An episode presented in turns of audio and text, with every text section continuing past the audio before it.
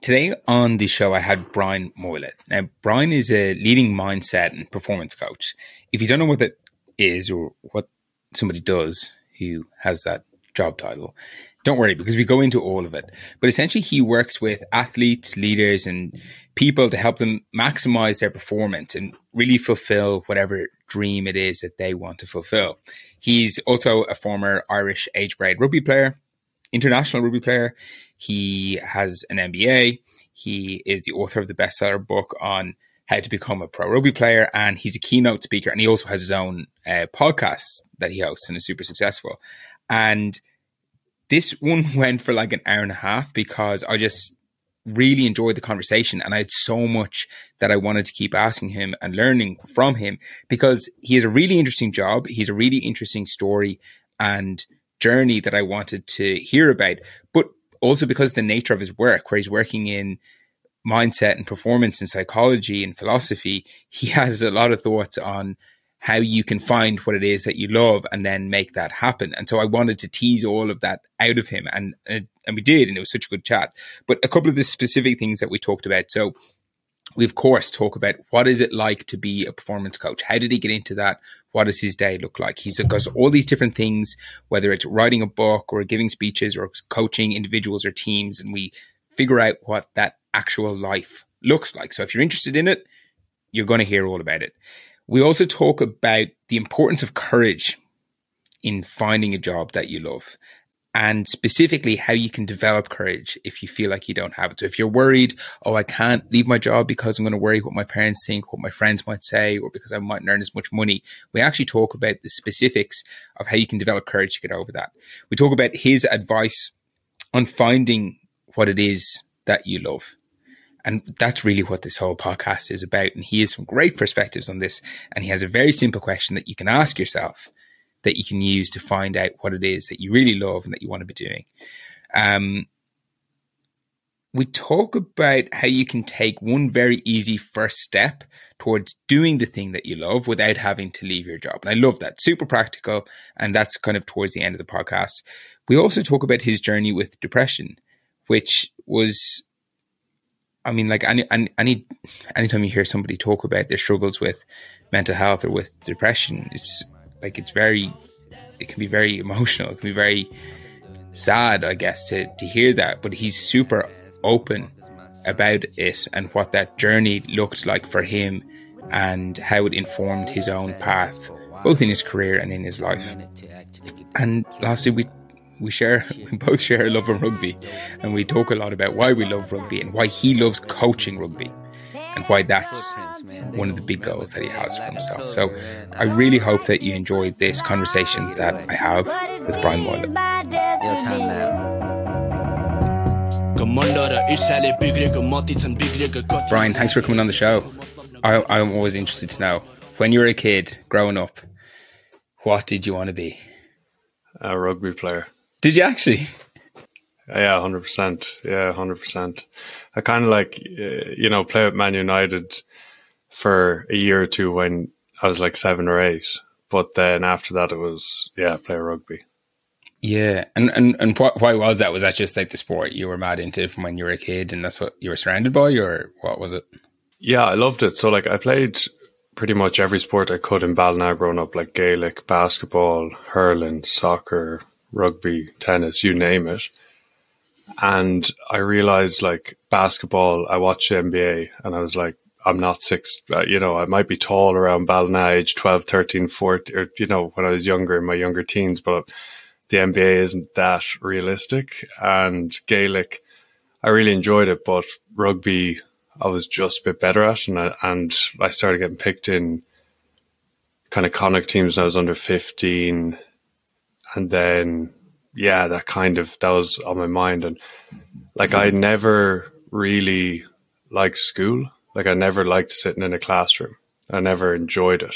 I like chatting to my friends, but then I get in trouble. So I don't know. Like some people, I don't know. Do they dream of like sitting in an office for eight or ten hours a day? I certainly didn't. Like I just wanted to be outside. I just wanted to be outside playing with my friends in the yard, kicking ball, and if it wasn't that, chatting to the lads. Like I found it pointless sitting there listening to someone who I had no interest in for most of the time. So anyway, yeah, growing up, that's what it was. But then you get told that you have to get a job or like, you know, that's, you know, these different routes. So, but yeah, when you say, what did you want to do when you were young?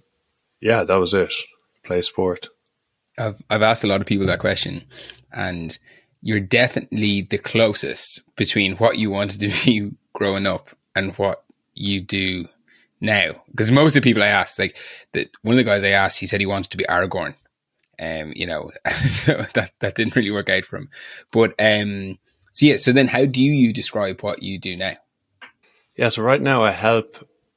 I started off with helping young rugby players. So I help players with the mental side of the game, athletes, and I'm a mindset and performance coach. And so it started off with my own journey, and we can go on whatever tangent we want here about how I came about it. But anyway, I just started playing the best rugby I've ever played in my late 20s after an incident where I kind of suffered from mental health, got depressed, and kind of learned a few things through that. And I just started playing the best rugby of my life. And then I realized, hey, I, I was working in finance. I'd done an MBA in finance, and I was just doing that because that's what you're meant to do. And I was playing rugby on the side and was in line to play with Canada. But I was also coaching for the last like eight or nine years.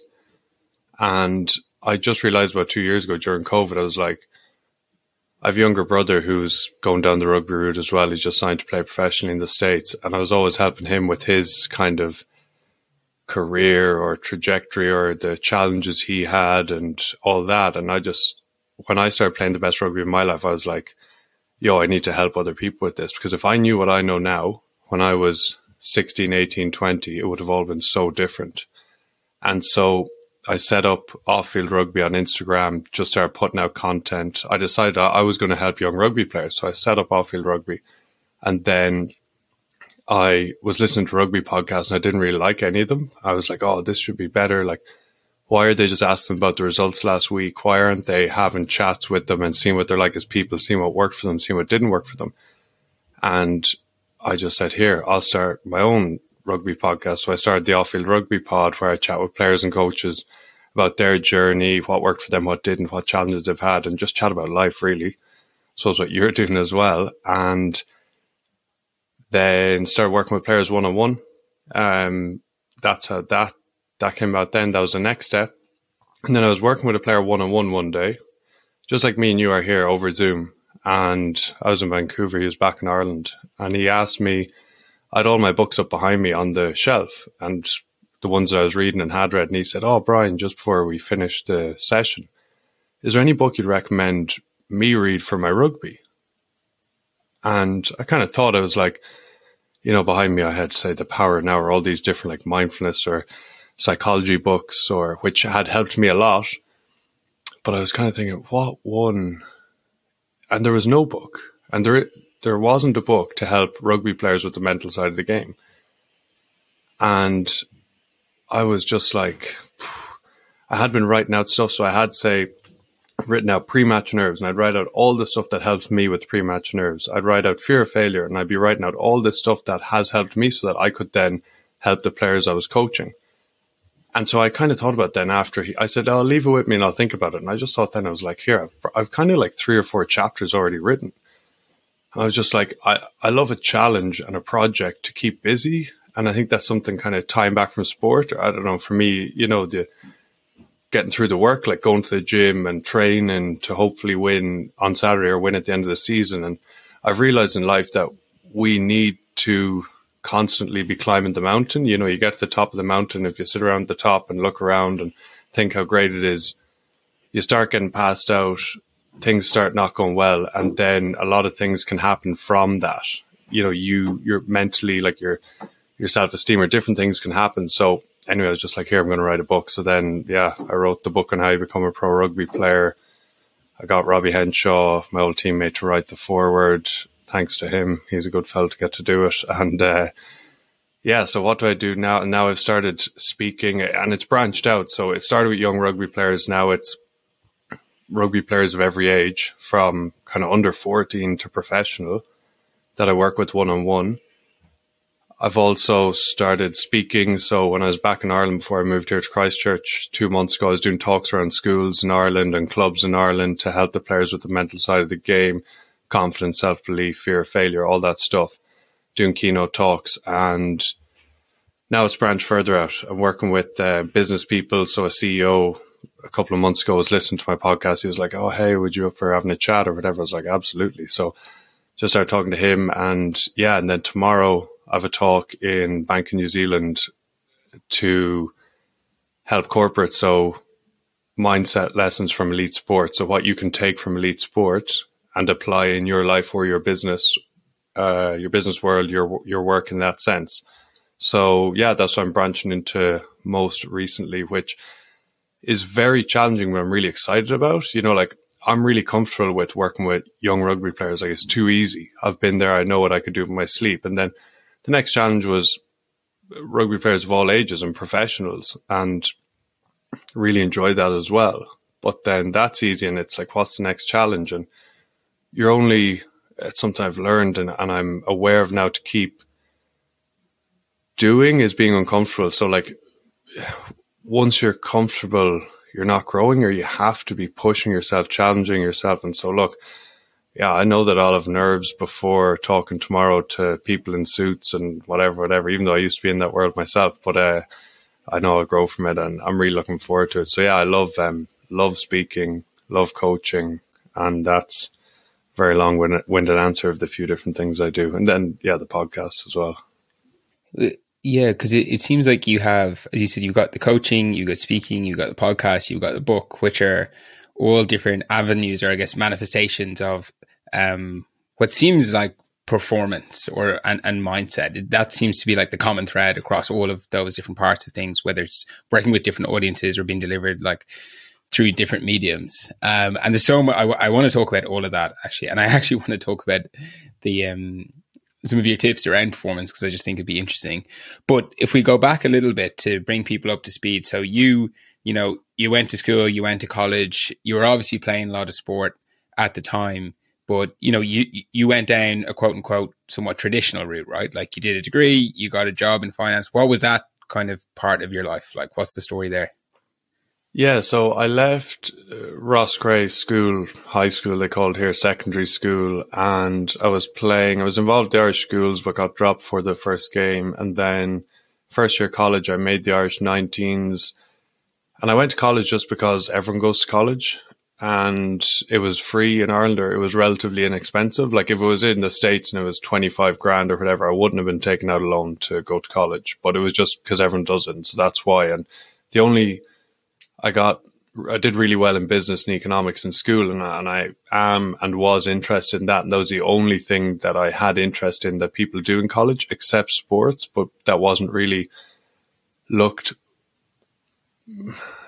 It's become more of a thing now, like sports coaching and coaching and sports management and all that. But when I went there, it was kind of like, oh, there's no jobs in that, or don't do that, or whatever. So I did commerce in UCD, and I did that for three years, and played underage with Ireland, captain the Connacht 20s, played with the Connacht Eagles.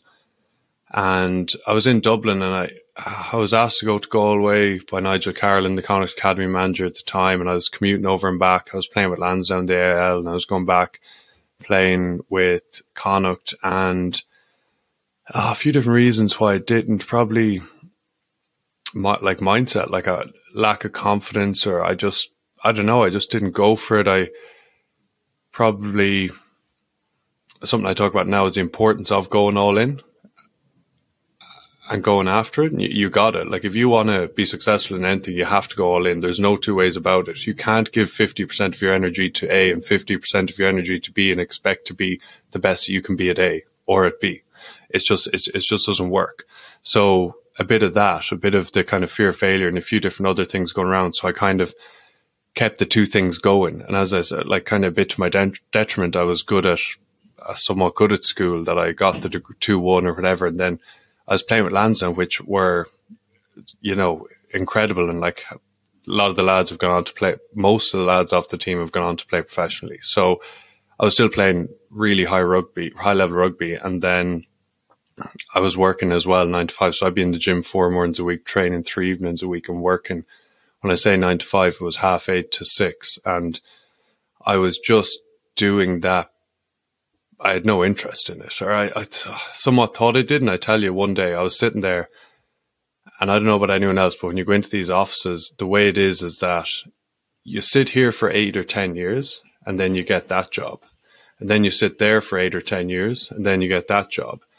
And then you sit there for eight or 10 years, and then you're the CEO, or something along those lines. I remember sitting there and just, I just had a realization. I was like, that's ridiculous that anyone would do that, selling their lives, get, selling their soul, selling their time. Like there, there has to be more to life than that. There really has to be more to life. And even though I, for different reasons, like internally, like lack of confidence or self doubt or whatever, that I wasn't going all in on the rugby then in my early twenties. I got an offer to go to the states on a scholarship as a player coach to do an to do a masters, but I only went because I wa- I didn't want to work. I, I didn't like work, so I went back as was a kind of full time rugby person. Then we'll say as a player coach doing a masters, and I was just studying as well. I, I always found school relatively easy in a sense. Like I'm not a brain box or anything, but I was able to get by with business. You know, it's you can kind of blag it a bit. You know, so. Uh, so yes, then I went to rugby and then I went back to finance for about two years in Vancouver and I was just like, no, no, can't do it. Not for me. Okay, hold up one second. I'm sorry to have to interrupt this episode, but I do want to remind you that if you want more content on how to find a job and a life that you love, you can find it on our socials. So on Instagram, go to Two Roads Pod, and on LinkedIn, just find my personal account called Steve Duke. And of course, these podcasts are released weekly where I interview people and that's extremely helpful for people to get inspiration and hear other people's stories and what how they did it and what they're going through. But I also release a ton of other content as well to help you both figure out what it is that you want to do and also how to then make that actually happen. So LinkedIn and Instagram. At LinkedIn, Steve Duke, just my name, and then on Instagram you can find us at Two Roads Pod. Well, um, do you regret not going all in on rugby at that point? Yeah, hundred percent. Uh no. So sorry, let me reframe that. I don't have regrets in life because I feel that you were doing the best at that time with where you were. So, at the, if I were to talk to my younger self now, that younger self would have would be going all in. And I've younger brother, and that's what he's doing. So, but I didn't have the the benefit of having me or having my knowledge that I have now. So I'm all in now in everything that I do. But I do believe that, yeah, because if, yeah, just be kind to yourself and understand that when you look back in your life that you were doing the best that you could with the information, the skills, the knowledge that you had at that time. So don't be hard on yourself because at times I did have regrets and then I understood that. So no, I don't have any like ill feeling. I think that's a good point. I think that word regret is like a tricky one, right? Because it's it's exactly like what you said. Sometimes you can separate that. Okay, sure, if I went back now with all the experience and skills, I would have done something differently, but I didn't. I just didn't. And so, and it's completely useless to look back and wish that you'd done something else. So, um, yeah, I totally get that. I think the one thing that I've taken away from like so I would have had like a somewhat similar moment a lot earlier in my career. Like I never would have played like to the standard that you had, but there was a point, you know, when I was leaving school where I I had a chance to go all in. And I have no idea. I was trying to think about it. I'm not really sure why I didn't. And I'm like, if I had my time back, I definitely would have. Um, and what I'm taking away from that, what I've been thinking about recently is what's the version of that today for me? Because it is the, the unfortunate thing about sports is a lot of it is time bound. So, you know, you, you, you, you kind of have one shot really if you want to be a professional sports person. You need to, especially in something like rugby, you have to do it in your late teens, your early 20s. Like you can't turn around when you're 35 and go, I'm going to be a professional rugby player. Um, so I'm trying to think now, like, what are those moments that are maybe in front of me today where I might look back in 10 years and go, geez, I wish I could have got, gone all in but uh, that's easier said than done as well. But I like your concept of of going all in on things. So on that, um, it's something in the book on how to become a pro rugby player. Chapter one, I talk about like what's your dream, like getting your dream, getting a vision of what your dream is, where you want to go, and then chapter two is going all in. And I've started writing a new book now, which is more general, pretty much based on what we're chatting about now, um, essentially. And you know what you would truly like to do with your life. If you take 10 steps back and you listen to your heart, you know, because you look around at other people's lives and you say, I would love to be doing that. But then you start the fear, the self doubt, the uncertainty gets in the way, and you tell yourself, "Oh well, no, well I could settle for this. Let's go. Let's take it down two notches and go for this." But if someone was to say to you or me, whoever, "Hey, Stephen, hey Brian, if you had a magic wand and you could pick the life you want, you'd be pretty good right now at picking the life you want." And I'm not playing professional rugby, but I'm pursuing the life that I want and I know what, I want and I, and I know the life that I want to live and I'm learning more and more as I go. But you know, it's not, and, and it kind of frustrates me sometimes. People say, oh, well, it's, you know, uh, oh, well, uh, nah, I'm not saying you, but a friend of mine, like people who are unhappy in what they're doing, who are very unhappy in what they're doing and they're kind of just plodding along. But you know what it is. And, and the thing that holds people back I believe often is money or fear of failure or lack of confidence. Like, oh, well, I'm earning this money in this job, but I'd love to do that, but I hate my job and I hate my life. Leave it. 100%. Like, 100%. Is that not ma- mind blowing? That's true. A lot of people are like that. That's true. You'd know a lot more than me on this. I hate my life. I hate my job. I hate everything. I'm really unhappy. I'm depressed. This is awful. I'm looking around at everyone else being happy. I'm jealous. I'm bitter. I'm resentful. This, I'd love to be doing this, but I'm not going to, but I'm, why, do it. Go and do it. But what, what, but what do you think it is then that stops that, you know, because there are the rational things that you talked about there, or what they will tell themselves or tell other people the reasons that they're not doing it. But what's, you know, the kind of core for why they aren't? They're afraid of what other people will think of them. That's a big one. That's one of the biggest. Other people being their parents, first up, their family members. What? So, sorry, Tom, you, you're thinking of leaving your job in the big four to go and paint cars or to go and cut lawns or whatever the dream. I don't know. Make jewelry. What you can't do that.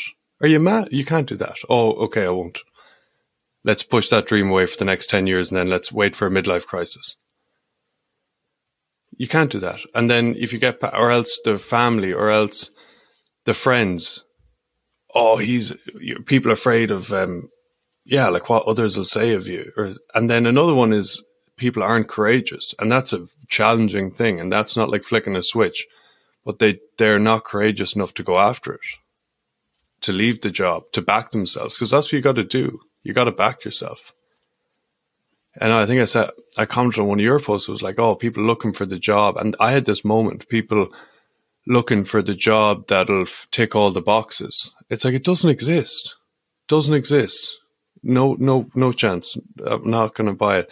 And like I had that that that uh, crossroads. I was working in finance. I was a sales and marketing director of a startup company there in Vancouver, and on the outside looking in, all great. But then COVID happened, and I kind of saw, ah, this isn't going to last, and it lasted a lot longer than I thought. Thankfully, like nine months working from home on full pay, ideal.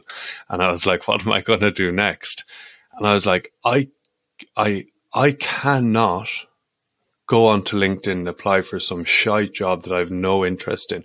And I've always had this, right? I've only been in two, we'll say quote unquote proper jobs in my early twenties in Dublin and this one in, in Vancouver. In when I was in the States in college, I worked uh, with a fellow who flipped houses. I worked on sites essentially, loved it, loved it. Going around doing odd jobs, out in the sun, tipping around, worked with a roofer. I'd go around helping him pick stuff up from Home Depot. Just unreal. It was the dream. It was the dream. And then I remember, so I had those two jobs and I remember going like, what do I even look at? And I heard of a friend working in customer success. What the fuck is customer? I'm sorry, I don't know if I can curse. What's customer success? Like this made up bullshit. These words nowadays, these titles, like what is this? Do you know what I mean? Like, what is this? These things didn't exist five, ten years ago. I don't even understand what these are. Like, I'm supposed to apply for, and I remember even when I was leaving commerce, I no, I didn't apply for any job because I didn't have any interest in any job. And then one of my friends, Ross Farrell, you might know him, said, "Oh, you from Lansdowne." He, he was in school with me. He goes, "Oh, uh, the was it milk rounds they call it or something? Or oh that's what and I go what's that? He goes oh it's when the big four you apply for the big four. I go what's the big four? He goes it's these accounting firms. He goes that's one of the main jobs you can get out of commerce. And I'm like what is it? And he's like oh as an accountant. What's an accountant? You do people's books. I couldn't think of anything worse. And I didn't obviously didn't apply like and I still couldn't think of anything worse. And then so then I just anyway I left college and I was just for the summer doing nothing. I went to a recruiter and then he said, "Oh, there's this." He said, "Try and get into a bank, whatever." And then he found this job, which was actually good. It was like fund accounting. It was paid well, and did that for two years. So randomly, just came to me. And then this other one, I moved to Vancouver and I was chatting to a few old boy Alickadoos in the club. I was like, "Oh, just got an MBA in finance. I want to work in finance." And then they put me in touch with a guy, and I started doing this. But yeah, like I, I had that when the other jobs finished, I was like, go on to LinkedIn, trawl through LinkedIn, try and find a job I know I won't like, go in for an interview, try and pretend I want to do this job that I don't want to do, and then pretend more and more, and then spend eight hours a day in there, not wanting to go where I'm going. And I just had that moment as like, ah, no, gotta just go for it here. Yeah. And so at that point, as you said, like it does take courage to do that, right? It takes courage to go off on a different path and take the other road. Um, but I'm very interested in what do you think happens in someone's life or in someone's psyche that takes them from that point of no, I actually am a bit too afraid of it. I am worried about what other people think. And I can really empathize with all of those people because I've been in that position and I've not done things for all of those reasons, right?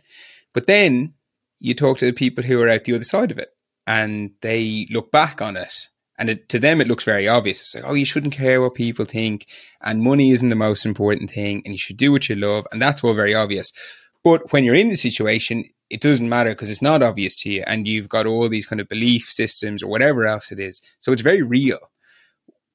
Do you have any idea what happens between that first stage and that second stage that brings somebody from, I can't leave my job, I'm really worried, it's just not going to happen, to actually, I've left my job, I'm doing the thing, I'm finding out what I love, maybe I'm doing what I love?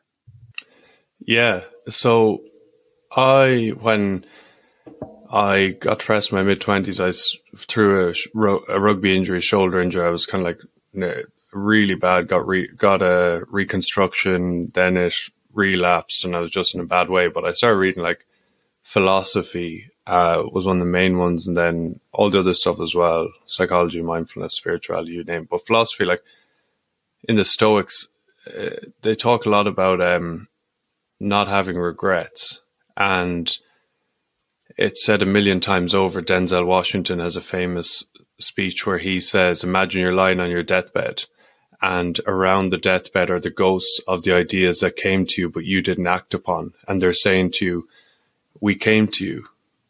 We, you could have been great, but you just pushed us away. And I, that's what hit me hard between the eyes. I heard it a few different ways, and I just finished a book somewhere around me here the Top Five Regrets of the Dying by Bronnie Ware. Brilliant book. Number one, regret. I wish I had the courage to live the life that was true to me and not the one that others expected of me. Number one regret of dying people. She worked in palliative care for many, many years. Denzel Washington spoke that. I've had people in my life die young and they didn't have the opportunity to live the lives that they wanted to live. And you're arrogant if you think you're if you assume you're going to wake up tomorrow. There's so many people that think they are and they don't. So you can't keep delaying your happiness. You can't keep saying I'll be happy when because I'll be happy when is a is a condition that you hold and it never changes. I'll be happy when I get the degree. I'll be happy when I get the job. I'll be happy when I'm earning a hundred thousand. I'll be happy when I have that title. I'll be happy when I'm married. I'll be happy when I have kids. I'll be happy when I'll be happy when I have the house. I'll be happy when I have the bigger house. I'll be happy when I have this car. I'll be happier when I have the flashier car. You're always saying I'll be happy when, and you're delaying it. You got to be happy now. And I could not think of anything worse than lying on your deathbed going, geez, it's actually, I'm, I'm done now. Wow. Fuck. I wish I could have, I wish I, I wish I had the courage when I was 25, 30, 20, 40, 50. I wish I had the courage to just do it. Oh, I wish I had the courage. And that's what they all like. So people listening here are smart. They're smart. Most of them, all of them, you know, and like you can conceptually understand that you, the, how bad it would be to regrets when you're older. Like we know that. So I was not a courageous person growing up. We just both said it like, and it's just like, oh, I just couldn't think of anything worse. And, and I don't think there is anything worse. So, so I completely agree with you. In that story, that scene, like, actually freaks me out, like in a good way, because it, you know, it motivates you to go and do something, but it does freak me out. Um, and as you say, I'm sitting here going, Jesus, yeah, I should be courageous. I should be more courageous. But like, where does it's a tough question, but like, where does courage come from? Like, how do you develop that? Yeah, it, it's like a muscle, and the more you do it, the easier it becomes. So you make a decision. I'm going to live courageously. You make that decision, and that could start off with like if someone has very bad social anxiety, that could start off with walking into a party for 30 seconds. That could be huge courage for them, but you choose to be courageous. So you choose it. So whether it's sending that email, whether it's asking the person out on a date, whether it's whatever it is, you choose to be courageous. And when that point comes, when you're like, oh, you choose to be courageous and you be courageous. And the more you do it, the easier it becomes. And it's always a process, like all this stuff. Like it's something I do every day. It's like I, I tell myself I'm going to live courageously and I'm going to do it because it's so easy not to send the email. It's so easy not to make the call. It's so easy not to do these things and to let fear overrule you and to go cautiously conservatively and just not be courageous. But you know, every time you do it, every time you be courageous, you feel incredible after, regardless of what happens. If they say yes or no, it doesn't matter. You get, it boosts your self esteem. You feel like someone who is to be respected. And you feel good about yourself and you keep doing it. And it's scary but you then become someone who walks towards that fear versus who shies away from it. If you always shy away from the scary stuff and that you're going to feel a bit worthless. Mm. and how do you deal with when it doesn't work out though? Because that hurts right? When you are courageous when you when you send a text asking the girl out and and she doesn't reply and you're like, oh my god, I feel like an idiot. I feel like an idiot. Like, how do you not let that, you know, stop building your courage? Yeah, good question. And fear of failure is one of the biggest things that when I'm working with people that to overcome that fear of failure. And I cert whether it's on a sports field or it's in life, like we're talking about. And Michael Jordan, everyone knows him hopefully, but the best basketballer of all time. I like LeBron, but there's just no question. And one of the best sports people of all time, also a self made billionaire. So if you're looking at someone for a blueprint for success, he'd be a good one. And people are probably aware of the quote I've missed 9,000 shots. I've lost over 300 games in my life. 26 times I've been trusted to take the game winning shot and missed. I've failed over and over and over again in my life. And that is why I succeed. They all talk about it. Kobe Bryant says, if you're afraid to fail, you're probably going to fail. We're all aware that you have to fail if you're to explore your potential. You can, J.K. Rowling said, you can live life so cautiously and conservatively, conservatively that you never fail at anything. But if you do that by proxy, you've failed in life itself. So these people, they've said, these people are tell, all these successful people that we all admire are all telling us, telling it to us. And you know it if you've played you've played sport, and if anyone who's played sport, you know that you have to push it, you have to back yourself, you have to go for it. And sometimes the pass doesn't come off. Sometimes you miss the shot, like Michael Jordan talked about. But that's all good. You're exploring your potential. You can never take a shot, and you'll never miss a shot. You can never play a match, you'll never lose a match. You can never send a text, you'll never get rejected. But like J.K. Rowling said, you fail life itself then. And the more I've just, even in the last year or two, understood this myself in that the more you fail, and they've said it, that I'm not, this isn't me, but this is what I've learned. The successful people say it, the more you fail, the more you succeed. Like Michael Jordan said, I've failed over and over and over again in my life, and that is why I succeed. So I personally now try to fail. I'm like, how much can I fail? Let's go. I genuinely, I'm putting reels out on Instagram on off field rugby, just throwing them out there.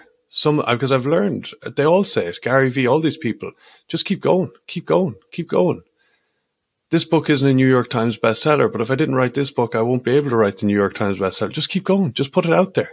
The podcast. I didn't have it all sussed out when I started. I still don't have it all sussed out. It's it's going to be so much better in a year's time than it is now. I'm just just put it out there. Just go, just go. See what works, see what doesn't. Fail, succeed, and just keep going and going and going. And it's actually class when you switch your mindset to how much can I fail? Let's just keep going and see what works, see what doesn't. It's so liberating to not see failure as I'm useless and my and I'm no good. To seeing failure as, oh, that's just a, a barometer. That's just a, uh, an arrow pointing me in the right direction. Don't go quite this way. Just go this way. Change it a little bit, and it's just helpful. So it's, it's just in all areas of life. It's in my when I'm coaching rugby on the grass, when I'm coaching people one on one who are athletes or who are in business. It's you know, don't be afraid to do it. Just have a crack. It's all good. Like how many times do companies do marketing campaigns that don't quite work? It's obvious. Even I, I don't know anything about Facebook ads or Instagram ads, but I've heard one or two things and they say like, you know, just have a small little budget, try things out, see what works, see what doesn't work, and then refine and go from there. It's not sit on the sidelines and plan and plan and plan till you think till you're certain that everything is 100% right and then go. No, no, no one ever says that. You just know step one, you take step one, you go for it, see what works, see what doesn't. I mean, I completely agree. I think it's still something that I'm personally building, you know, because um, again, like I'm listening to you here going, yeah, completely agree. Michael Jordan, Kobe Bryant, yeah, completely agree. But then it comes to actually doing something, and there's still the voice in your head that says, well, seems a bit risky. Maybe you should hang off. Maybe don't send that email. Maybe don't send that text." But um, yeah, sometimes I just, I just like if you have that tiny moment of courage, whatever it is, just like press send in that like tiny split second, because then it's gone. You can't get it back, you know, which I quite like. And then the other one I have is like I actually have like the quote written out here above my screen, um, which is perhaps cliched at this point, but it's the man in the arena one. And that's a story. I think I think it helps have a story that you tell yourself when maybe things aren't going well or when you have failed. And for me, the man in the arena is kind of a good one because it's all about okay, maybe you're failing, but at least you're trying. At least you're the one in there. And people might be laughing at you, whatever else, but they're on the sidelines and they don't count the only people that count are the ones who are in there trying. And that's kind of a story that I'm able to tell myself. And it just, it, it, it kind of calms me or something. It gives me like, it's like, oh yeah, that's fine. You can fail all day. At least you're trying. And that's quite nice. 100%. I think about what you're saying every single day. The, the idea behind the man's arena every single day. I, I have awareness of that myself because there are people there that are laughing at me, that are laughing at you they're there because I used to be one of them. When I was a teenager growing up, I was so insecure. I was afraid of going after my own dreams that I used to laugh at people trying to achieve theirs. And a lot of people in Ireland are like that. The small or the tall poppy syndrome, the crab uh, factor. You try and cut people down who, who raise their head and New Zealand's like that. Wales, America are the exact opposite. But, um, and it's something that when I went to America, I actually liked because I went over there and they were like, go for it, man, go for it. You know, they were just so, they're overly enthusiastic. And I remember myself and a friend, we said, Hey, you know, they're all into rugby and we were 23 or 22, 23. And they were, we were saying like, Oh, you could have like a, a summer camp and you know, bring it for two days and bring all the local kids in. We were just talking one day at the bar after training. They were like, great idea. Let's do it. And we were kind of like, oh, no, no, I didn't mean actually do it. I was just like thinking of an idea. And they're like, you'd be great. You'd be brilliant. Great idea. Business. This is going to be a business. We're going to set up an academy. Great. I love your idea. Let's do it. And they're like, it's going to work. It'd be awesome. Let's go. And they just love try. And that's what helped me flip it. But, uh, oh, I used to, I used to sit around and with my other friends who were like that and go, look at that idiot. Look at him starting an Instagram page. Who's he to be doing that? Losers. They're losers. And the thing is, I'm saying it because I was one of them and you know it as well that you don't even care about those people. You don't even care about their opinion. You know that they're losers. You know that they're unhappy, the naysayers they're sad, they're bitter, they're resentful because they're not living the life that they want to live. So they try and they hang around with other people like that and they try and cut down people who are, who they see, they see the lack in them. They see people who are trying, who are, who have, once again, are courageous, who are giving it a shot and they try and cut them down. And hey, they're there. Don't get me wrong. I, I don't for a second think that there aren't people, um, who are that way towards me but every time I put up a podcast, put up a reel, talk about the book and how to become a pro rugby player, whatever it is, or just this different stuff, do what I do, I'm beating them. It's me versus them as well. I see that.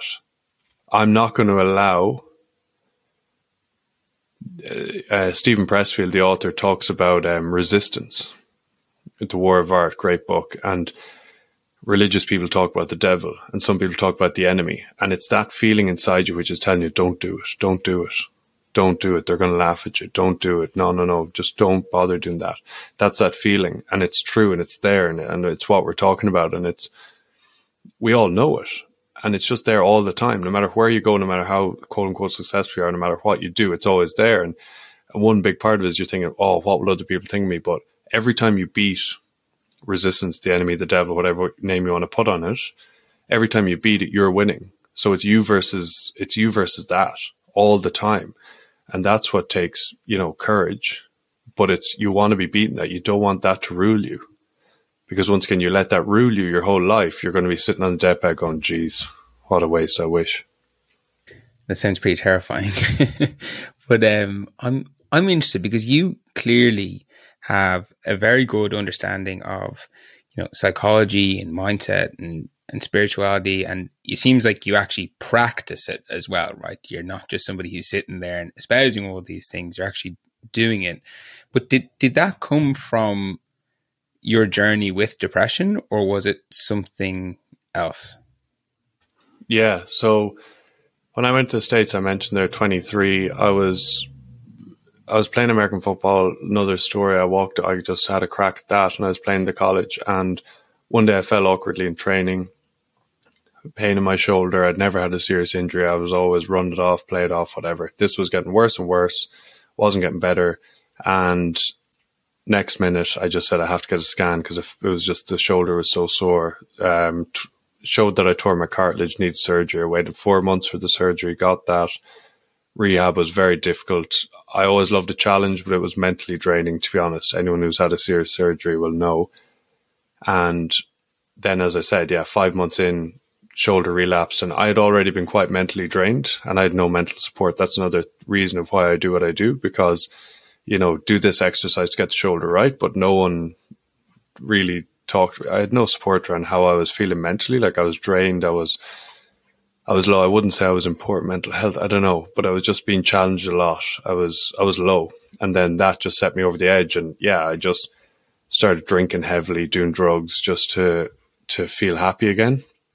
And then anyway, I got into I I got so low, and um, there was one day I was going back to the states, and I got my shoulder right back in Ireland. Went back to get cortisone cortisone injections and like intense rehab, and went to see specialists, and got the shoulder right. And I just said I was in a rut. I'd gotten off the drink and all that then, but I just I need to get back to myself. So I need to get my purpose back. That was all I knew. I, I that was the one thing I knew. I didn't see uh, any counseling. I didn't get help in that way. I didn't talk to anyone, but I would encourage everyone to, obviously. But when you're going through it at the time, you yeah, you're not thinking straight and you feel weak and you know, you think that you're you're a weak person for for going through it. And anyway, I was going back to the States. I got a player coach role because I just said rugby is always my thing, playing it, coaching. I love it. I have purpose. I just, I need that. So I was, went up to Dublin airport and I had a visa still for the States, but I was just, my mind wasn't right. And I was thinking, oh, what if they turn me away? Cause you hear, you know, the border guards at Dublin airport, the pre-clearance, they, they're, they're scary. And I was just thinking, if I get turned, what if I get turned away? And my brother John has dropped me up and I just said, Hey, John, would you just hang get a coffee until I get through pre-clearance because don't go back to Ballina because I'm not sure if I'll get through. And he was like, yeah, okay, cool. I'll, I'll pull in. And I was going down the stairs to pre-clearance in Dublin airport and walking over to the queue and I looked and I saw the border guards and I just said to myself, I thought I would prefer to get through those border guards, get on the plane and the plane crash than I would to get turned away and have to go back to Ballina. And at that moment, I just said, Brian, stop, stop. Like, you don't want to die. Like, stop. That's, and I just was like, oh my God, Jesus, like, stop. Whoa, geez, that thought came into my mind. Oh my God. Like, and I just caught it. And at that moment, I decided enough is enough. I'm going to do everything I can to understand the mind. Like, how have I gone from an excited, enthusiastic, ambitious, driven, determined person who loved life, everything about it, loved the challenges, loved everything to now thinking that dying wouldn't be the worst. And so I made a decision there and then that I was just going to, I was going to learn. I was going to find out the answers. And I just went down every rabbit hole I could. As I, I mentioned, I've mentioned them a few times spirituality, mindfulness, um, psychology, philosophy. Those are kind of the main ones. And like Stoicism was a big one. Then Buddhism, like Eastern, um, kind of religions or spirituality, all this stuff, mindfulness, another one, started meditating, tried it, didn't work, tried it again, didn't work, kept trying it. Now I've not, not meditated for three years. Daily I do it. Exercise. And I just, number one for me is be happy. Number one is be happy. What's the point in, in being unhappy? What's the point? Like it is number one because I've been there. I've been so depressed where you wake up and you're like, I don't even to, you just see no brightness in the day. There's no, it, like it could be summer, but there's just no, you're just dull. Like you could be told the best news ever, but you're just dull. You see no happiness in anything and you see no future. And it's just, it's awful. It's awful. So like, it doesn't matter what you have materially if you're depressed. And you know, in sports, you hear about Tyson Fury winning the world title and was depressed and was drinking and want tried to kill himself. What's the point in being heavyweight champion of the world if you're trying to kill yourself? Jonny Wilkinson kicked the winning drop goal in the 03 World Cup and said that walking off the field he was depressed because he had he he talks about it in death, but he had climbed the mountain and he had nothing now and that he was depressed then for a good period after and suffered a lot with his mental health. And he's a brilliant advocate. But like, what's the point? We all like, oh, I wish I was playing with Ireland. I wish I was playing with England. I wish I was heavyweight champion of the world. I wish I was really rich. I wish I was. Nothing matters if you're not happy. So that's just for me number one. And so I've just. I've learned and I'm always learning. And don't get me wrong, this isn't like I'm 100% happy like a Buddhist monk every day, all day. It's not. Like I get stressed. I get, I get, but I'm, I've just awareness of it. Like if I get like 5%, I just bring up, I have awareness of it and I have tools. And so my morning routine is a huge one. It's just an anchor for me. I just know that when I go to bed early, I plan my day the night before. So turn the, sorry, I'll go back a step again. Put my technology away an hour before bed, read or plan my day for tomorrow. Just wind down, get a good sleep, have the same uh, sleep schedule all week. Go to bed around nine, nine thirty, maybe get up at five, five thirty. I met, I co- jump in the cold shower. I meditate. I go and do workout, which is F45 at the moment. And then after that, I'm good. I'm buzzing. I'm bouncing around the place and I'm good and I wake up, but that just sets me. And sometimes, don't get me wrong, I hang out with the lads and I stay up late on a Saturday. I don't drink anymore, really. I have, I had two or three beers there a few weeks ago um, I'll have a couple of beers every few months or whatever, um, but uh, I don't really drink because it throws me off. You know, if I stay up till midnight and then I wake up at 10 a.m. the next day Nothing wrong with it. Do what you want to do. I did it for I did it for six years between the age of eighteen and twenty four. Whatever you know, I did it for uh, eight years. Whatever. Do what you want to do. Eight years I did it for. Do what you want to do. But I don't feel that good. If I'm when people talk about when they're hungover, they talk about the fear. That's not the fear. That's anxiety. That's no, no, no. Don't let's not let's not sugarcoat this. That's anxiety. I have the fear. I have anxiety. Why? Okay, so we're all, mental health's a big thing now. We're all talking about our mental health and this, that, the other. But you got to help yourself first, and that's another thing. It's you got to help you. Okay, and that's what I've found. You know, and it's and I just know like, hey, I I loved going drinking 12 pints and fucking dancing around for hours now, but I, I don't love being depressed and anxious for two or three days. so, and I don't, yeah. And so something's got to give. And, you know, so anyway, I just, I know what works for me. I know what works for me. And, and even, sorry, one other level on that, like diet's another huge thing. Like if I'm eating shite all the time, I feel like shite. And it affects your mental health because it affects your gut microbiome, which affects your essentially your mental health and it throws you off. So don't get me wrong. I eat bars of chocolate, but am I eating chocolate all day, every day? No.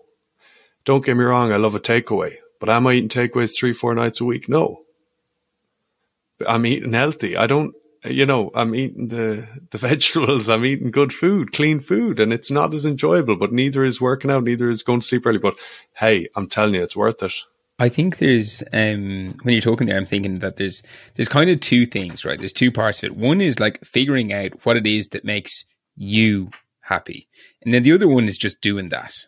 And that needs courage and discipline, whatever else. But I think the first one is unless you have the first one, the second one doesn't really matter, right? So I would be the same. I would be somewhat similar to you, and I realize I actually don't. I used to love a big night out. Don't get me wrong. Every now and again, I will have one or a wedding or whatever else, but it's fairly infrequent because I realized net it doesn't actually make me happy. And yesterday was you know Anzac Day. We had a big day off here. Everyone was in the pub at twelve o'clock. I went. I was like, you know what? Drinking now for the day and waking up tomorrow hungover would be awful. Like I would not be a happy man. Everyone's doing this. Hundreds, thousands of people around me doing it. I was like, do you know what? I know now. I know enough about myself that that is not a good decision that makes me happy. So then I was like, right, I'm not going to drink. And then it was three o'clock, and I was like, you know what, lads, I'm going home. See you later. Good luck. Have a good one. I'll catch you later on. Um, but it took me a long time to figure that out. Right, like I went through years of my life where still every Saturday or whatever else you go out, you get pissed, you wake up in the morning hungover, anxiety until basically Tuesday.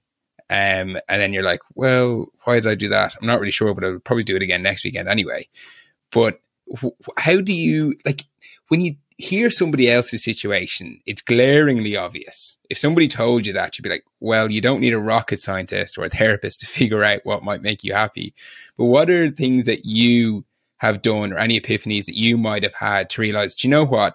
I like having my morning routine. I like when I how I feel when I eat well, or is it just really that there's not really much to talk about and it's just stupidly obvious?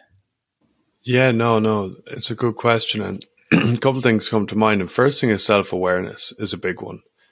So developing self awareness, and as I said, when I was younger, I lived this way, and it's only in the last few years. But I heard a thing from Chris Williamson. I think his name is. Um, he has well, is it Modern Wisdom or something, a podcast, but he said that there's a there's a a principle that sometimes for cha- for you to be forced into change, things need to get really bad, which is true. You need to hit rock bottom. So, and it's like we were talking about earlier about the job.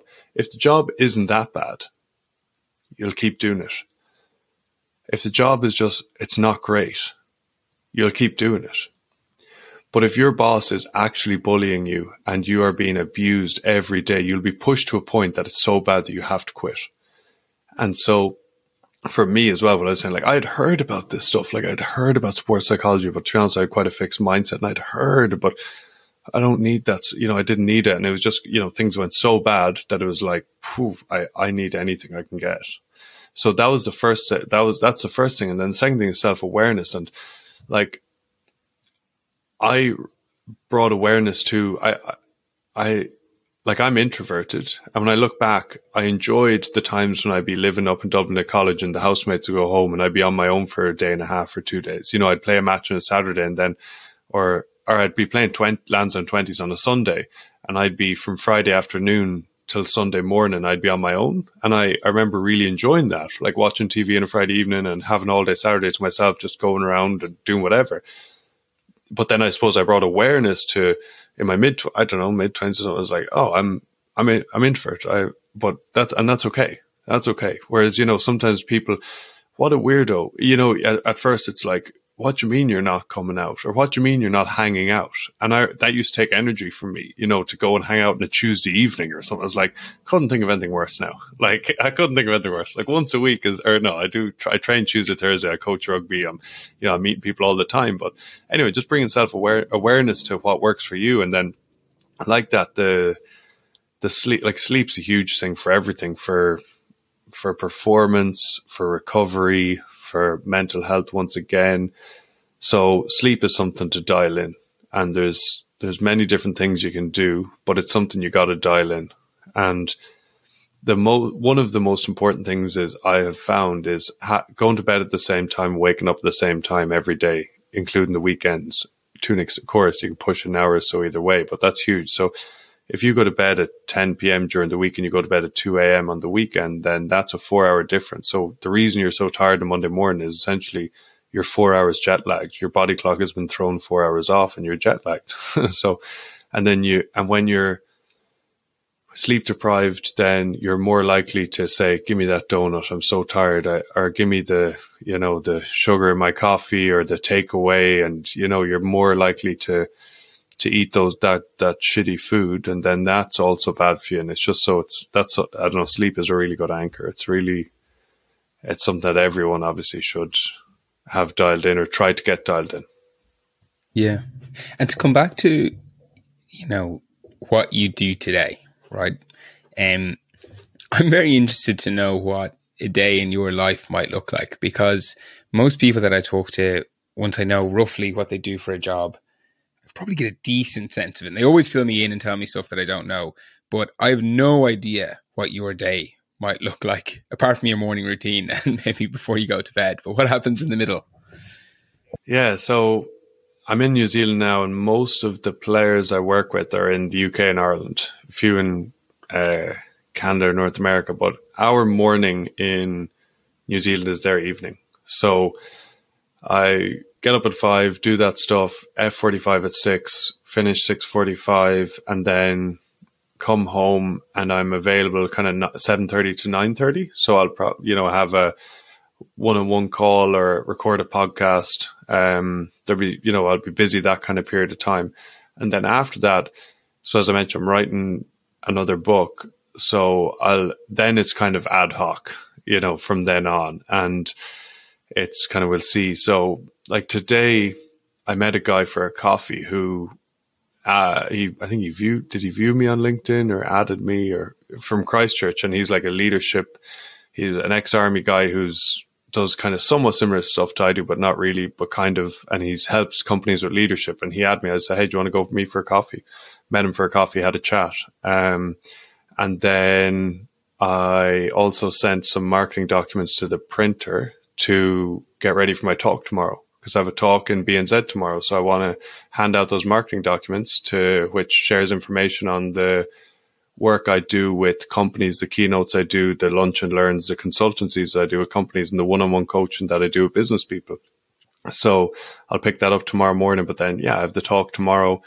I coach rugby Tuesday, Thursday evenings, and on Saturdays. So that's all the time. And then as I said, I've just moved here to Christchurch and I'm talking to two schools there on Easter holidays the last two weeks, but I'm talking to two schools about working with them, working with one school as a coach educator. So I would be essentially over the coaches, helping them like the under 14s, 15s, junior cup, senior cup, like just working with them on just, yeah, just helping the players and the coaches kind of being over them. And then with the other school, it's to do the mental skills with their kind of, we'll say quote unquote performance teams. They're kind of senior cup, junior cup equivalent. So that will then fill my kind of three thirty to six on the other evenings. So the other evenings will be busy. So I have a kind of stacked morning and stacked morning with kind of one on ones or podcasts or whatever. Then the middle is usually quite flexible. And then the evenings will fill up afternoons, evenings. And uh, be it in schools, be it in um, the club, and then, yeah, weekends. So, and I just, I, I started, you know, that, that new book and that project. So that's kind of an eight month thing. And I just like to have, there's something about me as well. Like, you know, talk like anxiousness, like I want to be busy. Like when you're working for yourself as well. Like I've only just got comf- I still haven't really with using the word entrepreneur. I don't know why, but someone said that I'm like, oh well, like oh I don't know where, oh, but that's what I am. I don't know. I, I don't know why I've uh, I've I'm a I'm I don't know. It's kind of like seems ugly or seems like oh don't say that or I don't know, but it's nothing to be anyway. That's so. Yeah, don't get wrong. I take time off. I, I understand balance. I go for walks. I'm I'm not working around the clock, but I want to be. You know, you have to have a vision. You have to have a dream. You have to have a challenge. As I was saying, you have to be climbing a mountain. If you get to the top of the mountain, you can't just stand there and chill and wait and hang out. And so um, I started writing the next book, and so that's that. I just know that that'll just keep me busy. So if I have spare time, I'll be able to fill it. So say that 10 a.m. to 2 p.m. or whatever. Like there's always stuff, marketing documents. Someone else edits the podcast, but like editing, I'm transferring that over. But like I still do edit a lot of the podcasts, the off field rugby pod, getting people on it, getting in touch with people, um, uh, pushing out to like I'm going speaking to all the Rotary clubs around Christchurch, doing talks there. Um, so I kind of pushed out 20 emails I've got back seven, I think. And then, you know, I'll follow up and getting out that way. And then, like I said, like networking a little bit. That's something that I had never done. But, and that the word networking is kind of scary. I used to find it very scary, but it's not. It's actually just meeting someone and having a chat. it's not scary. So like, uh, you know, I'd go and literally meet some like that. Like I sent the message to your man and we had the best chat ever. This like ex army guy from Australia who's living here in Christchurch. We had the best chat ever for an hour and a half. And he's just like, thank you so much for reaching out, whatever, whatever. And I was like, yeah, man, I would have been nervous about it, but we're just like, he's like, anytime let's chat. And we just had the best chat ever. Cause I was like, this is a like minded person. And you know, you can always learn. And that's something else that I've realized, you know, you can always learn. And I used to think I knew it all, but you got to have that beginner's mindset. So anyway, the days are going back to it. The days are pretty, pretty flexible. And then another random one. Um, a big thing is opening yourself up to any opportunity, just being open. Very important in, in life. And you mentioned the word manifesting, and that's a very important part of it is you have a vision, you have idea, and then you you be open and you allow it to happen. You don't try and force it to happen. You allow it to happen. And just a random one that came in is I mean, I started doing F45 and then I don't know if I can say this, but anyway, um, yeah, they're going to be doing a podcast and I'll be hosting it. So that's just something that came about. And, uh, so then uh, that'll fit in, you know, I'll fit that in and, um, host the podcast and, and just, yeah, just that's I think I think stuff like that though, it always opportunities like that crop up when you are open and when you're just going out there and you're putting energy out. And it, it, it, may not be this formulaic thing where it's like oh i dm'd them asking them about this opportunity and they dm you back and said yes let's go brian. Um, but it'll just pop out of somewhere new. But it, it doesn't happen if you're sitting at home doing nothing. If you're sitting like oh, oh yeah what was it I was say is like nothing happens sitting on your arse at home. Like it just doesn't. Like you know, um, no one's going to come and knock on your door and say, "Hey, Stephen, do you want to go do this really cool thing?" Just that's not how life works. But so it, it sounds like a very varied day, but you do have some structure on kind of either ends of it, I guess. Um, and then from an income perspective, are you just kind of getting paid in different ways from all of like multiple different sources? Exactly that, yeah. So it's something as well I learned, like, you know, you've, we've all heard it, like, um, have multiple sources of income. And like I was, don't get me wrong, I was earning very good money when I was working in finance in Vancouver. Um, and, but yeah, I'm like just building up different ways. Like the one-on-one coaching is, is monthly. Um, so it's just people sign up and sign up, yeah, for monthly, and we chat. We can chat once a month on Zoom, twice a month on Zoom, or three times, and most of them choose once a month, and then sometimes they'll go they'll go twice a month, and so that's just regular. You know, like I have one-on-one clients, and then the talks in schools. That's something I'm building up. So like three weeks ago, I did a talk in a school here, St. Margaret's in Christchurch, to all of their coaches on how you implement mental skills in your teams. And then, you know, I'll have other talks now as I've started working with businesses. And so the talk, sorry, the one on one clients is one thing. The book sales is another thing. The book and how you become a pro rugby player. The podcast had a sponsor for a year and then they're brilliant and they sponsor for a year and then they've sponsored club, um, Lansdowne Rugby Club, and they're they're like, oh hey, I'm I'm taking on this sponsorship. I was like, hey, unreal, yeah, go for it. So had that, and then will it get more sponsors in the podcast. That's three, and then yeah, talks, um, the coaching in the schools. Like I said, those two different schools, they're going to be. And one of the schools like, hey, can you do it with cricket? I was like, yep. Yep, for sure. You know, it's all the same. That's something when I wrote the book and I become pro, pro rugby player, I was like, I want to help, as I said from the start, I want to help young rugby players. Like I was the young rugby player who suffered with the confidence and nerves and who, who allowed self doubt to hold him back from going after his dreams, etc., etc., etc. I want to help young rugby players. So I was just so hell bent on that for a year, 18 months. And then I was doing a talk in uh, St. Gerard's in Bray and the principal said like, unreal, want to get you in would you be able to, could the hockey girls go in as well? And I was like, yeah. And then, you know, I was in um, Rockwell in Tipperary, and then they were like, I think it was hockey girls. The girls were at the back. They're like, oh, couldn't the hockey girls come in too? Yes. And so, anyway, the next the next book I'm writing, it's very general. It's not sport related per se. It's kind of like what we were talking about earlier in the podcast about, you know, having a dream. How how do you how do you find your dream? how do you go after it? How do you have the courage to do it? And just given a roadmap for that. And so it's just happened that I've kind of branched out a little bit. And then, like, with the people I work with, you know, it's just happened that, you know, as a cricketer recently in New Zealand, just word of mouth and whatever, and started chatting to a cricketer. And so, um, and then the business stuff, as I said, a CEO was listening to the podcast. And, you know, I'm thinking of changing the name of the podcast now because I've had it quite a few times where someone be like, "Oh, you know, someone sent me your podcast and they said it's not really it's it's not really about rugby. You'll enjoy it, and I'm a sailor and I'm hoping to get into the Olympics. And I love the way you're kind of talking about like going after your dreams and whatever, whatever. And I find it so beneficial.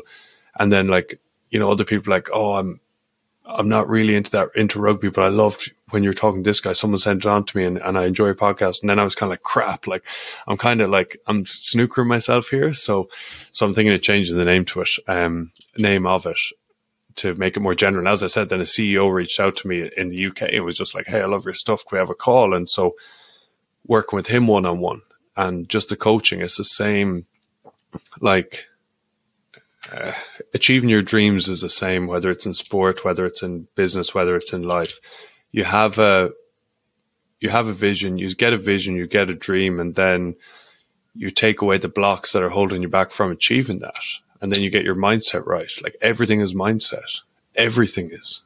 Everything is mindset. Like we're, it's not skills and talent. They all say it.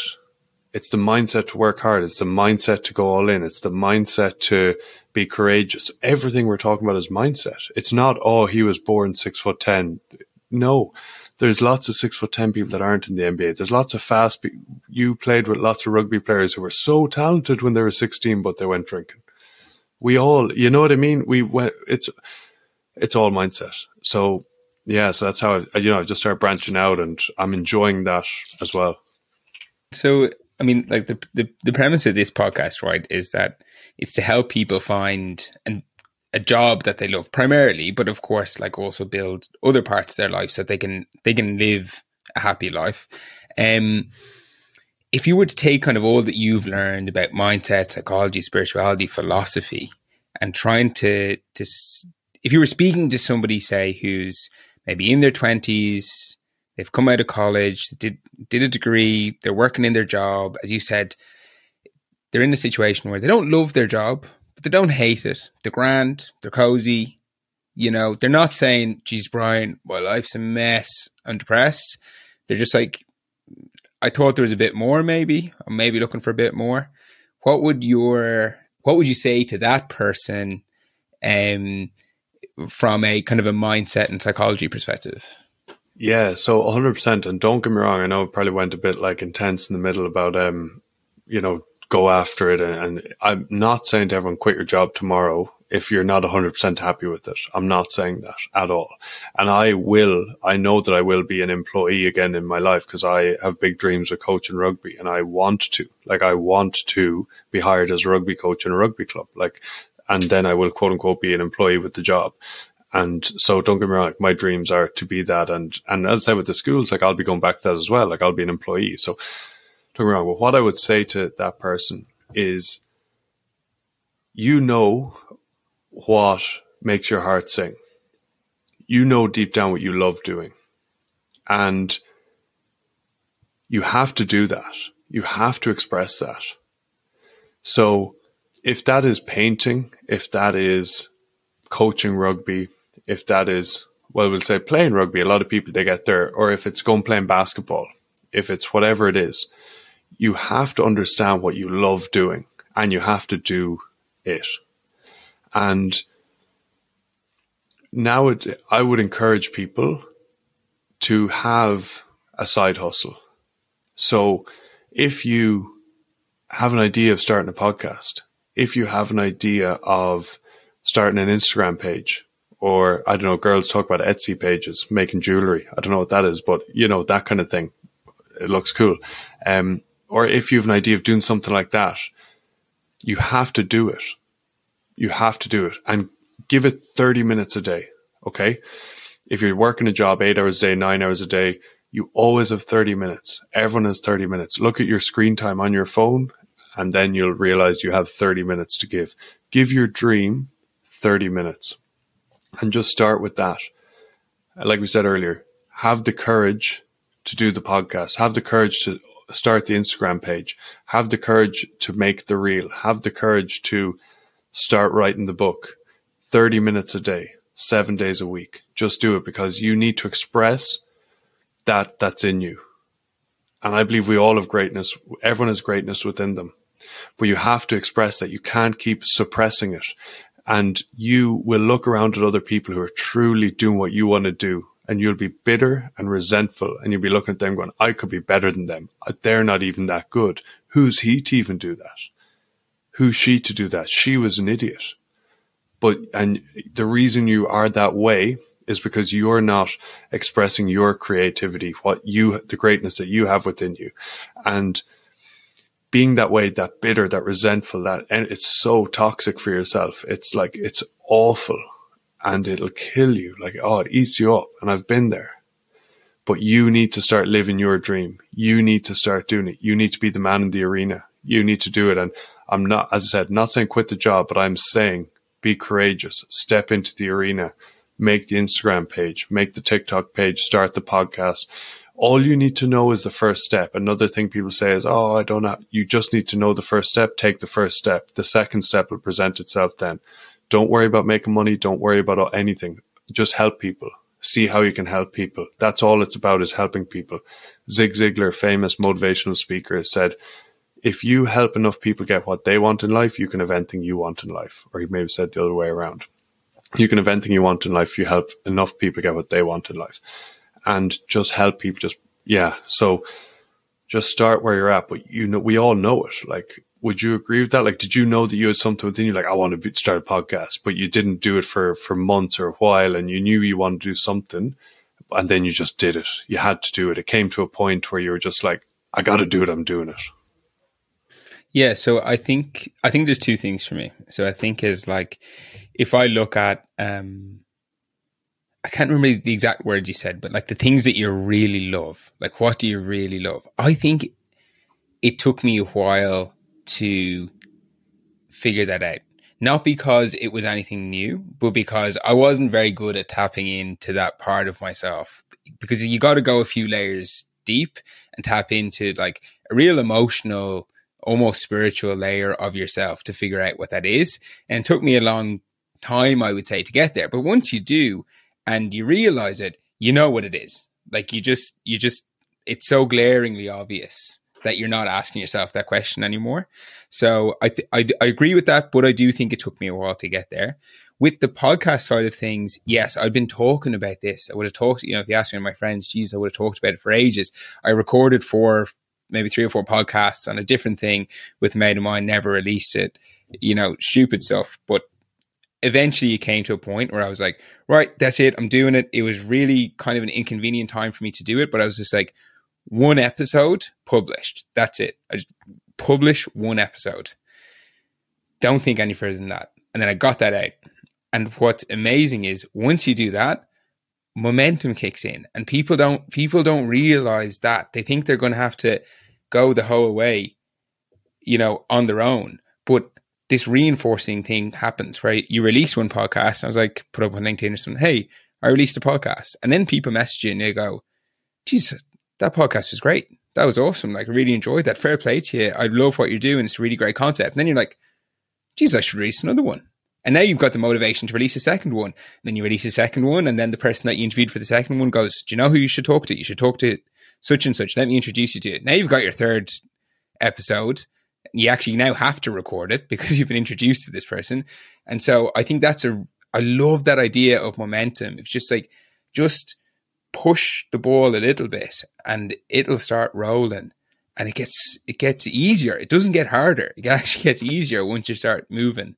Um, and so i love that advice if all you need to do is take take the first step. I think it's very practical because if somebody's in a job that they're not loving and they're like oh but i want to do this sort of thing making the leap of oh i'm going to go quit my job and next week i'm going to do that thing that's big right? But the whole look can you do something for 30 minutes today?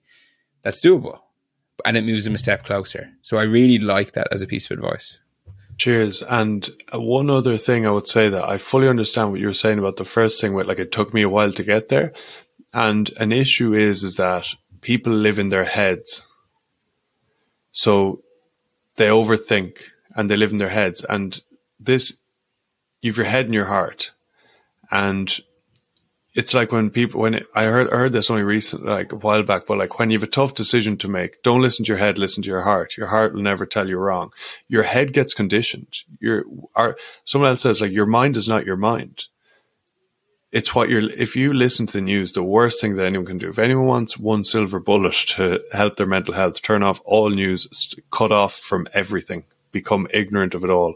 It's it gives you anxiety. Get away from it, and like if I, you, Stephen, in the next couple hours will be thinking about it'll just a thought will come into your mind about our chat. Into your mind. Because that's what you've um, the external stimulus has been. And so you know if you open your phone and someone sends you a text you'll be thinking about it. So your mind is just what you're getting externally. But your your heart doesn't change like what you want to do truly. And we just we get so caught up in our heads. And mindfulness is to get you out of your head, but something as well, a, a really easy one, a simple one to, to, that people can try is when you push yourself very hard physically, you get out of your head completely. So if you get onto a watt bike and you just go hard for an hour, you'll get off and you'll just and you're you'll be spiritual is the only word to call it. You know what I mean? Like you'll be so spent that you're not going to be able to think about the chatter. And so the cold water is another obvious one. People go, why do they go swim in the sea? Because it's such a shock to the system that you get out of your head and into your body. And so that's something I think is, is, is powerful for people to try and just push yourself so hard on a, on a watt bike. I, have been there and, I, and that's a, a tool if I'm, if I, you know, I, I haven't been, needed to in a while. I work out all the time, but, and I love it, you know, but after, you know, after a good hard workout, you just, whew, you're just fresh. You just, you're, yeah, and a, a, different, a different, a slightly different variation of that for me is actually playing rugby because when you when you think about mindfulness, right, it's all about it's all about really just being present and like not having not having thoughts take over, right? And it's I only realized this a while ago. It's like when I go to rugby training, never mind a match, training, go to training, I've been on the pitch for ninety minutes and I get off and sometimes ask myself, what was I thinking about for those 90 minutes? It's like, I was literally just thinking about rugby. Like, or not, not even about rugby. I was like, I wasn't even thinking, I guess is the whole point. I was like, right, the ball's coming out here now. Okay. I'm going to catch it. Right. What's next? And half, half the time you don't even know what you're thinking about because you're just doing. And that's why I, that's why I love it. Um, and I think any time that you're doing that, where you just realize, geez, I wasn't thinking about anything for the last hour is, is usually something very, very good for you. And I'll, I'll tell you a quick, a quick story because it's, it's interesting you talk about listening to your heart, right? Because I think, I think my story might be helpful for some people insofar as my background was did engineering, went into a very analytical job in management consulting. And so it's all analytical. It's all rational. It's all thinking, solving problems. There's no real emotional um, room for it. And so I I don't know exactly why, but I basically lost the ability to understand what I was feeling. And I realized this because I was going to I was going to therapy and she would ask me something and she'd be like, How did you feel about that? And I would say, Oh geez, I felt sad. Or I felt really guilty. And what I what my therapist realized was that you were just saying you were rationally telling me what you think you felt. And I was like, right, okay, I need to think about that one. And I realized that I actually, I was only ever telling her what I thought I felt at the time, what I thought I should feel. And so it actually took a lot of sessions for me to realize how to actually connect with what I really felt, you know, doing stuff like having to close my eyes, feeling like what, like listen to, or understanding how you might feel in like your body, right? Tapping, right. How, how's your chest feel? How does your stomach feel when I tell you this, when I ask you this question? And so for me, it was a bit of that journey to re- to be able to tap into that side of things. And then when you realize how you feel, then that's how I was able to say, you know what? What I really love is just playing sport. What I really love is just when I'm out in the pitch kicking a ball around. I love that. I love that. And but if you had asked me that before kind of that progress, I probably couldn't have told you. I would have been like, oh, you know, I really enjoy making Excel models. I actually definitely said that. I used to tell people that I really enjoy making Excel models. No, you you don't. Like you just don't. so I, I think it's like um it some people are very good at it. Some people are naturally very good at understanding their own emotions, their own desires, what makes them happy. Some people are not. And but if you are not, it doesn't mean that you can't figure it out. I guess is the point that I'm trying to make. You can go through different, and everyone will have their own different journey, right? It doesn't have to be through therapy, be through anything, but it's worthwhile to go on that journey because it allows you to figure out what you really want to do. And once you know that, then you can start going and actually making that happen. Big time, and yeah, uh, great, great um, story there and you're spot on understand 100% and it's something that as men we're we're not good at. Like women are far better. Like they talk about feelings all the time and they're very in tune with it um with how they're feeling. They're very in tune with it. And as men we're not. And as men we get caught up in our head. And so I talked to it on the off-field rugby pod with Craig White a guy who anyway just recently who used to work in um rugby in all like with the British and Irish Lions, with uh, Wales, with Ireland. He was you know huge into it, and he's gone down a mad different route with mindfulness yoga. He's doing a Men Without Masks, a, a men's transformational coach, and he's doing all this work. But it's uh, he said that men have always had to be thinking machines.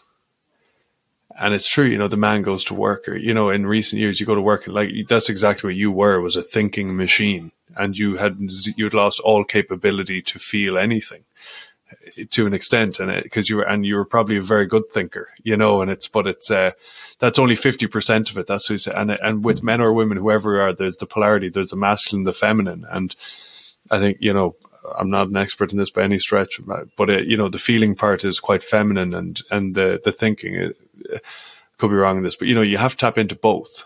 You know, it's not all about 100% thinking. No, it's not, and it's not all about 100% the other way. But it's um, it's understanding the the polarity and the yeah the differences. Mm, yeah. Um, my last question for you, Brian. If we were to sit down again in five years' time, and we were chatting, and I was like, "How how how things been?" And you were like, "Do you know what? The last five years have just been unbelievable, so good, so satisfying." What is it that would have happened? Okay. Um, how long do we have? Uh, so would have released a second book, obviously, would be a very prominent speaker and would be a very prominent rugby coach at the professional level, very high level, and yeah, so high level rugby coach, um, very prominent speaker, and second book will be out, and the podcast will be definitely one of the, the biggest rugby podcasts in the world. But as I said, I'm going to change the name to make it general. But within rugby circles, as I would be such a prominent rugby coach, will be that you see Eddie Jones now has a podcast called Eddie. So something along those lines. Yeah. And I love the idea. I love the idea. And I've thought about before he did it, I thought about it. I was like, I'm going on this path as a rugby coach and I have a weekly podcast and people are starting to get to know me now through my Instagram, through my podcast. People listening every week and they're getting to know me. And as I continue my journey as a rugby coach, like I, I do both. I do the the the we'll say self development, the you know the coaching, the mindset coaching, mindset and performance coaching in sport and business and whatever. But I also coach on the grass with rugby. So as I become yeah more more of an established rugby coach, then I'll still have the weekly podcast. So it'll be like that. It'll be like you'll be listening into the you name it, you pick the professional team. Oh, and he, he just chats every week on the podcast. That's class. What's the dream team? Coach Ireland. Yeah, win a World Cup and coach Ireland doesn't have to be mutually exclusive though. Or, you know, it doesn't have to be at the same time. But uh, yeah, coach coach international rugby. But also coach professionally, I'd be happy, of course, be happy with that too. But yeah, I'd like to have a crack at international rugby. I'd like to. What What is it about coaching rugby that appeals to you so much? I love it. I love it. And I was always a better coach. I always read the game better than I played it. So the way I read the game allowed me to get to the levels that I did get to, but I was never the fastest, strongest, fittest.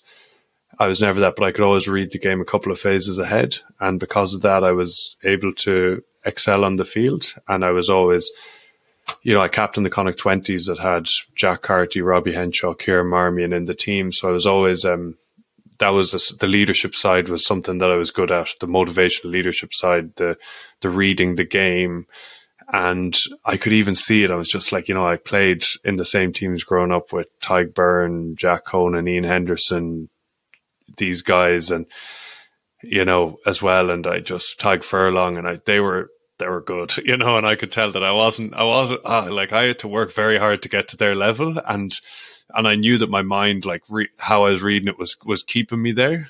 But they seemed just physically a bit better. So, um, and look, legends like fair play to them. I love seeing them all playing with Ireland and doing what they're doing, and it's unreal. I love it. Like, and uh, so I, have always known that coaching would be something that I'd probably be better at, but uh, not to say that I did playing. I, I preferred playing. But, uh, but but you obviously you obviously enjoy it, right? Like, do you ever get frustrated that you're not playing? No, not as I said with the regrets thing earlier. Like, don't ever regret. Oh, sorry, I do, in a sense, because I had to stop playing with concussion. My last concussion was very, very bad, and I would, I would love to play fifths rugby. So, like, like the way you just said there, I was kind of getting jealous, and you're like, I like just going out playing on a Tuesday. I'm like, fuck, I love that. Like, but I can't do it. I just because I can't risk it. But uh, um, I do the F45. I get my physical, you know, the physical in that sense. I can push myself that way. And, but I do, I, not, I'm not unhappy that I'm not playing for Ireland or playing for Connacht or whatever, but I would absolutely love to be able to go out and play club rugby, to be able to play at any level, because I love the game the same way you do. The same way anyone who plays rugby knows there's just something about it, making tackles, getting hit and passing, catching, kicking. There's just, so I do miss it. Don't get me wrong. I, I very much miss it, but I understand. I'm grateful for the fact that I got to play until I was 29. I got to do it, and I still have my health, and I still can work out. And I look, it's and I love coaching, so it does fill that void in a sense. But it's funny on a Saturday morning, I have to do a savage workout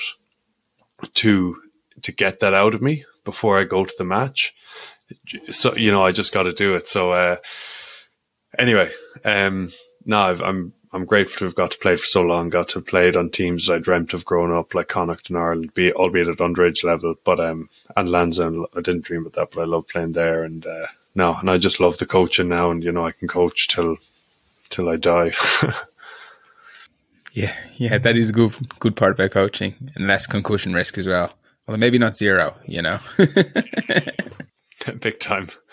Yeah, yeah, you could get a punch from someone or something. Yeah. Exactly. Well, Brian, thanks so much. I actually, I really enjoyed this conversation. I really, really did. Like we've recorded for nearly an hour and a half, which is way longer than we usually do. But I just had so many questions and I found it so interesting. So thank you so much. And um, if so, if people want to find you, um, either listen to the podcast or online, like where's where's best for them to go?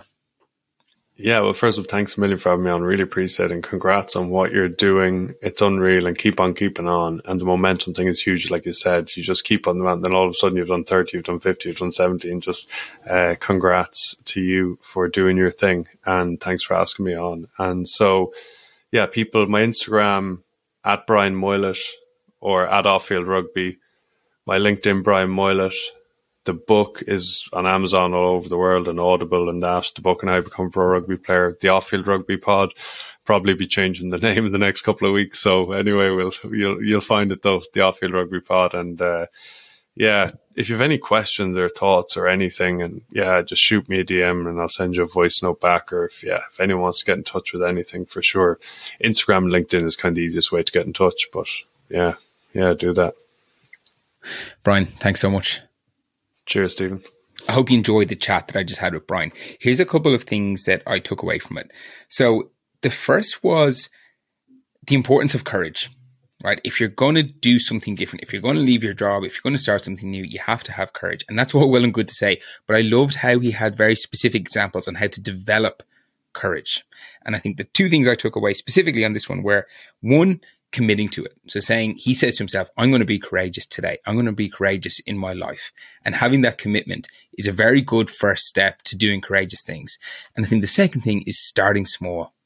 So do, do whatever it is that you can, but something small, something courageous and let that build up. And because if you're going to need courage to change things or to do something different or whatever else it is, that's how you can start to build up that courage. I also like the conversation that we had about how to figure out what it is that you love, because that's a lot about what this podcast is about, right?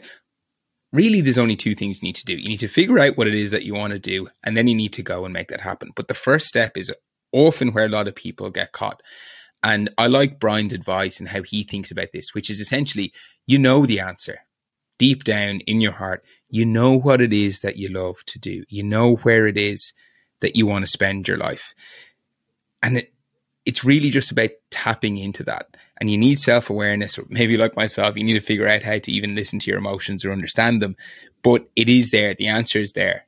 And it's, if you can ask yourself that simple question, maybe you'll get the answer straight away. Maybe you'll need to do a bit of work, but that answer is there somewhere. And I liked that as a concept. Finally, I thought he just had really great practical advice on how to take a step towards doing something that you love, which was just start with something small. So if you're in your job and you say, right, I don't love this, but for whatever reason, I can't, I can't just quit tomorrow, right? That's completely fair. Totally get that. But can you start something? Can you start the podcast? Can you start the Instagram account, the TikTok account, the volunteering, whatever it is where you think your passion is that you you care about? Start it and start it small. Take one step. All you need to do is take one step. Take the 30 minutes and do that. And then see where it goes from there. It'll open up doors. You might gain a bit of momentum and you'll just feel like you're moving in the direction. Because I know that it's very easy. I've been there before when you're working a full time job and there's other stuff you want to do, but you get stuck because you've got responsibilities. You have to go to work, all that stuff. And I thought that was just such a great way to take one very simple step forwards. We talked a lot about psychology and mindset and how to develop courage. And I really enjoy those conversations because of course, a lot of the time, finding out what you want to do and getting a job and all that can be very, very practical.